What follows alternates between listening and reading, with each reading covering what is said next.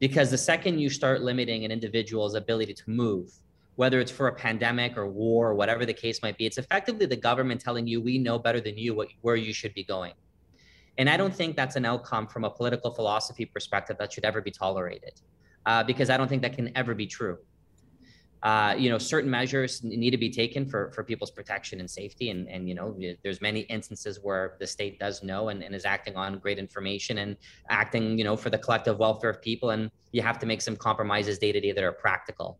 But asking, asking people to make an irreversible decision as a precondition to enjoying one of the most fundamental human rights uh, I think we have on this planet, certainly in a Western democracy,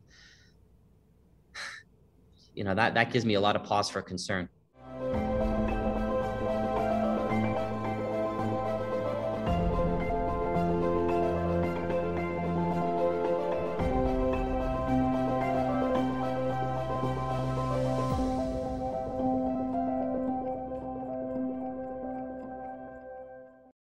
That's uh, very well said.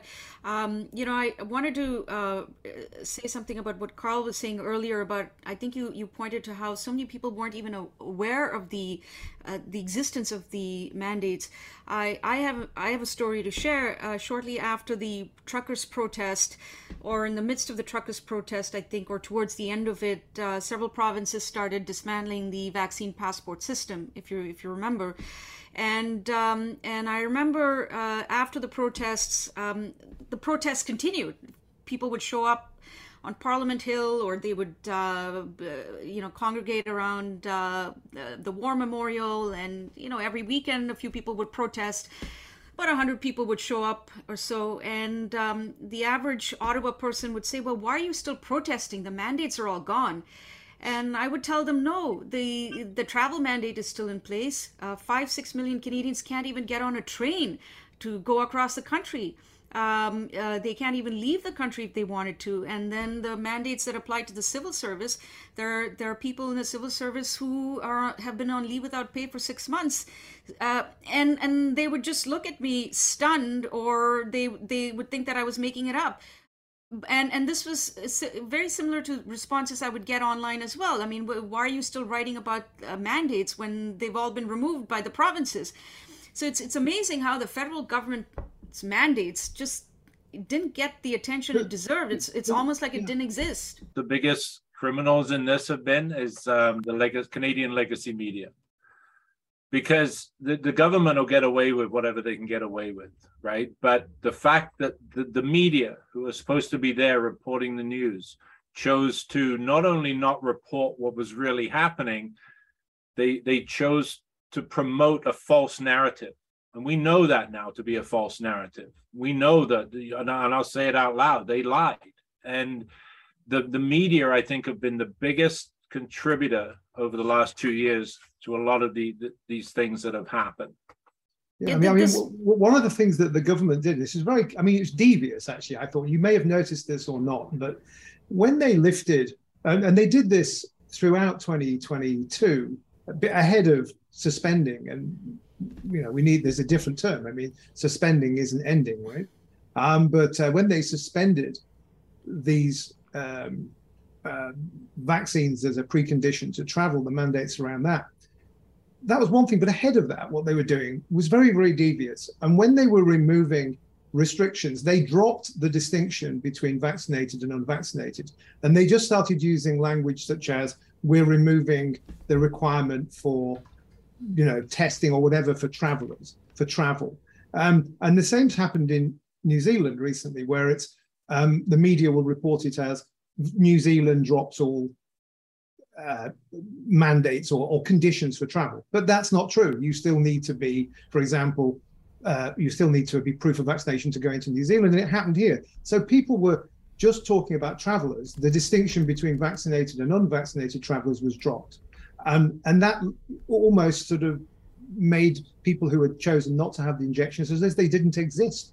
When in reality, we all know that now people coming back into Canada who have chosen not to have the injections, you know, are accosted at the airport by Public Health Agency of Canada agents who, you know, will try to um, make them uh, stay at home for 14 days and bombard them with telephone calls and emails, even though these people don't have COVID, uh, at no greater risk of having COVID or transmitting it or infecting anybody else as somebody who has had the vaccinations, which we now know to be true. Um, and that's still not out there. Most Canadians probably still don't know that that's being imposed upon the so-called unvaccinated Canadians. I think the government's played very fast and loose with the law. It's been very devious with its use of language. And some days I think I'm in the middle of somebody's strategic flowchart. You know, yeah. some days. I, I, sorry, I would also question the logic of people who are uh, asking why someone is reporting or talking about a measure that's no longer uh, in place, right? I mean, to me, that's the equivalent of saying, why are we talking about a war that's no longer active? Mm-hmm. Or why, why do we talk about history at all, right? Yeah. The fact that something has come and gone doesn't mean that it's it, it, it should escape our consideration. It doesn't mean that we shouldn't still be critical about the decisions that were made at that point in time, uh, because that's the only way we're going to learn uh, yeah. about how we're going to handle the next type of crisis and what should and should not be acceptable public health measures. Yeah, exactly. Um, absolutely. And and you know, speaking of which, I mean, do you think there's going to be some kind of accountability down the road from the government? Um, um, you know, you know, it's hap- We're trying to do it through. You're trying to do it through the courts. But you think we'll see some change maybe at the ballot box? Uh, do you think there's going to be any kind of accountability? Well, I guess ultimate accountability is at the ballot box. Uh, we are optimistic that we will see some accountability in court. Um, as you know, obviously the process is still unfolding, so we're all you know mm-hmm. just going through that process and being patient, and we'll see where that takes us. But I'm optimistic that this, in conjunction with several other things, um, you know, hopefully might might get people a different result. Yeah. Shawn, Karl.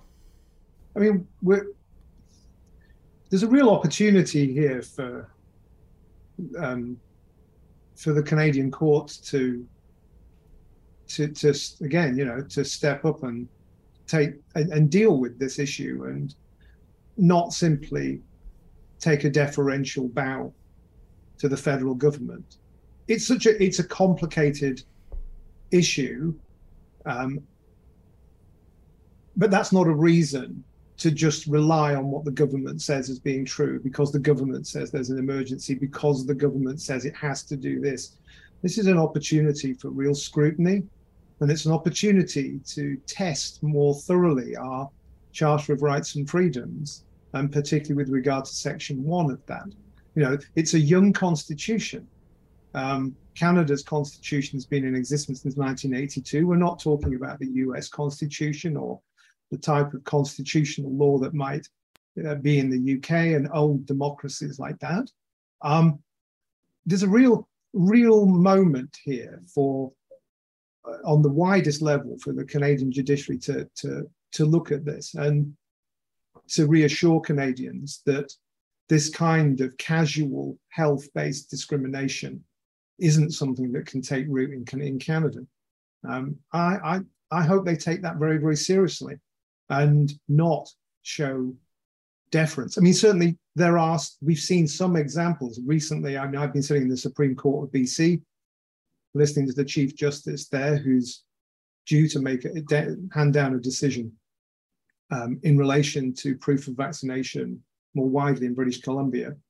Um, and certainly some of the language that Chief Justice Hinkson was using in British Columbia was encouraging insofar as it was clear that he understood the issues and wasn't just going to take wasn't just going to defer to government. He wasn't just going to you know accept what they were saying. And he asked some difficult questions and made some interesting in, interesting statements there. And hopefully there's something something good comes out of that. And with i think we'd like to see our case be heard.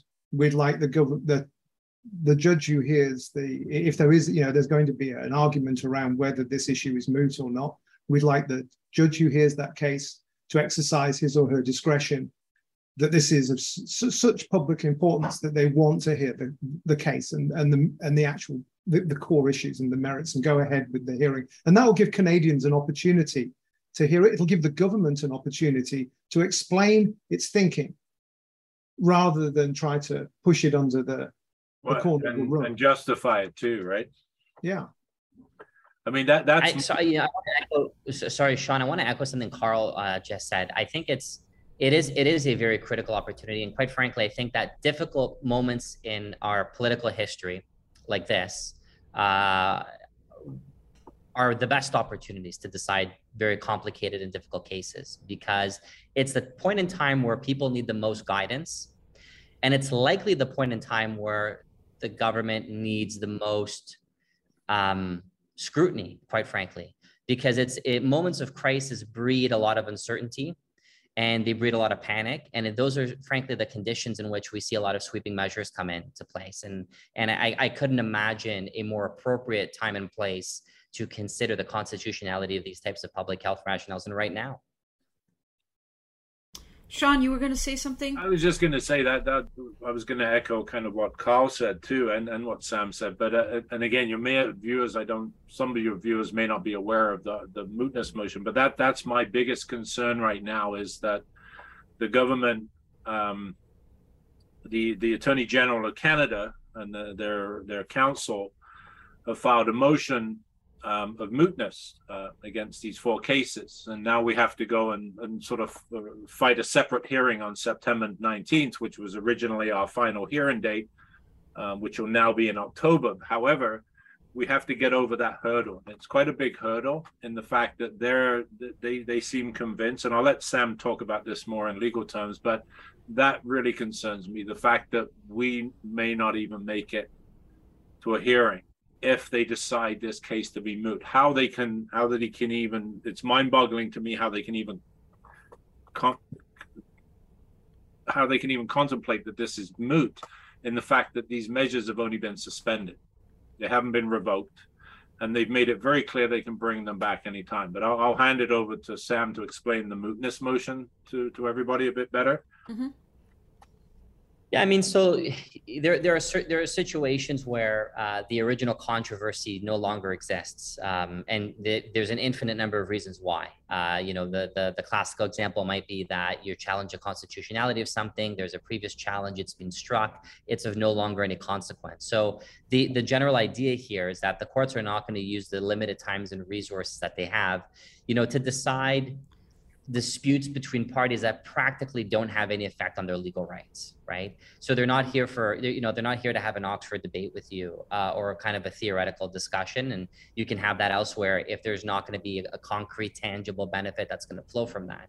And uh, there's a lot of cases that even in the context of, uh, of covid that do get dismissed because as you know uh, these public health uh, policies get you know activated and deactivated over time and you're playing a timing game, quite frankly. Uh, I was in a situation where I started an appeal with respect to the constitutionality of, of, restrictions on outdoor gatherings in Ontario. At the time I finished my appeal materials, it was there was a limit, which we, we argued was unconstitutional. By the time I got the responding submissions from the government, the limit had been revoked. a couple of months later, it was back on. And then a couple of weeks before the hearing, it was revoked again. And it just so happens that in this game of kind of musical chairs, you, you it's what chair you're sitting in last. Mm-hmm. And if, if, if the uh, public health uh, policies are no longer in place at the specific point in time you're speaking to the court, uh, there seems to be a, a, trend that they're not going to hear it. Um, so, could that be one explanation for why um, we've not had much success uh, with uh, with people challenging mandates uh, through the courts or, or or lockdowns and other restrictions over the course of the pandemic? It's a formidable challenge. Uh, mm-hmm. get, getting around a mootness argument is very tough. Mm-hmm. Uh, I, you know, I, it's the, the bench has made it very clear that uh, they will not spend time, um, absent very special circumstances, uh, dealing with issues that have been deactivated. Uh, and and you know sometimes they're deactivated permanently. It's it's in sometimes for a very long time. I mean, obviously now in Ontario we're we're not seeing a return to a lot of the public health measures, but that's not to say that they can't come back. And it's also not to say that those decisions wouldn't be instructive for future scenarios that might not necessarily be identical, but could be parallel to what we've observed with COVID. Um, but at the end of the day, it's a challenge for for this case as it is for you know a lot of cases whether it's in the constitutional context or not and it's something you have to be aware of as a lawyer uh, and it's a risk you take and we're going to be putting our best foot forward and we hope the court agrees with us. Yeah okay well i wish you guys all the best. Wanted to ask uh, the three of you what's next for the three of you um, uh, I know you've t- told me what's next for you in terms of the case uh, going forward. You have a hearing in September and and the final hearing in October. Uh, but uh, but you know w- what else is next for the three of you? Are you um, the two of you, uh, Shawn and Karl? Are you going to be traveling anytime soon? Um, are you going to be getting on a plane, going overseas to see your um, to see your um, uh, parents? I, I can't I, I run my own business small business mm-hmm. uh, contracting business and I, I just um uh, I mean there's a possibility if I came back and, and I followed some of those instructions that you see people posting yeah. videos about right now but I, I just can't risk being locked in my house for two yeah. weeks um I would love to go and see my family and my father right now but realistically, as far as I'm concerned, this was kind of a bait and switch game. They did they they suspended the mandates, and then kind of up the ante on the ArriveCAN app and the quarantine, right? Exactly. Um, and they've really sort of going hard after people that, that they are able to get into quarantine. So I, I just I just can't risk not being able to visit job sites and my guys working. If I went to England, it would be for like five or six days. Um, but I, I, can't take two weeks uh, mm-hmm. when I return from that trip on top. And um, I can't speak for Karl, obviously, but yeah, I mean, I I, I haven't um, ordinarily. I was back and forward to Europe every five or six weeks um, uh, for my uh, business interests um, there, and I haven't done that for you know quite some time now with all the restrictions that have been in place of varying kinds. Um, and to some extent, it's the same. You know, I, I do want to go back. I do want to see my family. I have an elderly mother. I've got my family and friends back there. I, I'd like to see them, and I'm used to doing that because I'm used to going backwards and forwards. And so there's been a commercial disadvantage for certain, a lot of uh, personal disadvantage, and you know, personal pain, and always the risk that you might during this period weren't able to travel, that you might lose a relative and not be able to to travel. And that was one of the, I mean, one of the very stark things that came out in the case in the cross examination. And, you know, hopefully it gets considered more, but was almost the, the, the, the relish that was taken mm-hmm. by the people who put these mandates in place in ensuring that compassionate exemptions for Canadians were not made. Yes, and I, that, that to me, I, I, I don't understand oh. that. It seems mm-hmm. it's un-Canadian it's inhuman. Mm-hmm. It's highly discriminatory. It's ethically wrong. I don't understand why a government of a Western democracy would take such a view. Um, and that's, I think, another issue that as Canadians come back together, which is one of the things we all need to do. We all need to work as Canadians to come back together. Yeah, we have a divisive government that seems to relish the opportunity it sees in that. I can't see any viable opportunity in that, but they seem to be able to. Canadians have to come back together and we have to think about this. And I think just that the government may have misread that. You know, it, it, it may have overplayed its hand. Perhaps in their rush to get it re-elected in 2021, they had felt that Canadians fell into one of two camps. And that's not true. You know, there's a lot of people who would qualify as fully vaccinated in that period of time, but would be reluctant. Were they going to lose their job, lose the ability to provide for their family, or were they going to go ahead? And they're not going to be long term supporters of the same thing happening again to them. It's more nuanced. It's much more nuanced than the government maybe have worked out. And you can see by watching the government, you know, the current polls coming in that perhaps perhaps they might have misread. I, I, I, I think there was overwhelming support for the mandates. I think 70% of Canadians uh, who were polled, I believe around September, um, supported mandates. And, uh, and then there was a recent poll that came out a few weeks ago. Uh, that number is down to 20%. Ideally, you want zero, but uh, it's still it's still a sharp decline, and that's uh, pretty encouraging, I think um, I think people are starting to ask questions, right? Uh, did these mandates make a difference in the end? Um, and I think a lot of people have uh, are starting to have some doubts here, and that's certainly reflected in some of these polls. Yeah, I mean, so, certainly, it'd be good to challenge. I mean, yeah, going forward, I mean, um, we're, we're not in this place yet, but Yeah. looking at the um, use of the alleged use of the Quarantine Act to continue to persecute the people that didn't do what the Prime Minister said. Yeah. Um, it's something that needs to be challenged, and maybe we'll, with others, consider how we might try to to to play a role in that going forward as as well. Yeah. There's there's lots to think about, but I, that's another challenge that hopefully is taken on and, and corrected. It's something we've always talked about, right, Karl? Is it it is is to get this to the end, is to get it heard, so that a goal of our never to have it happen again. Yep. Um, it, it can't happen again.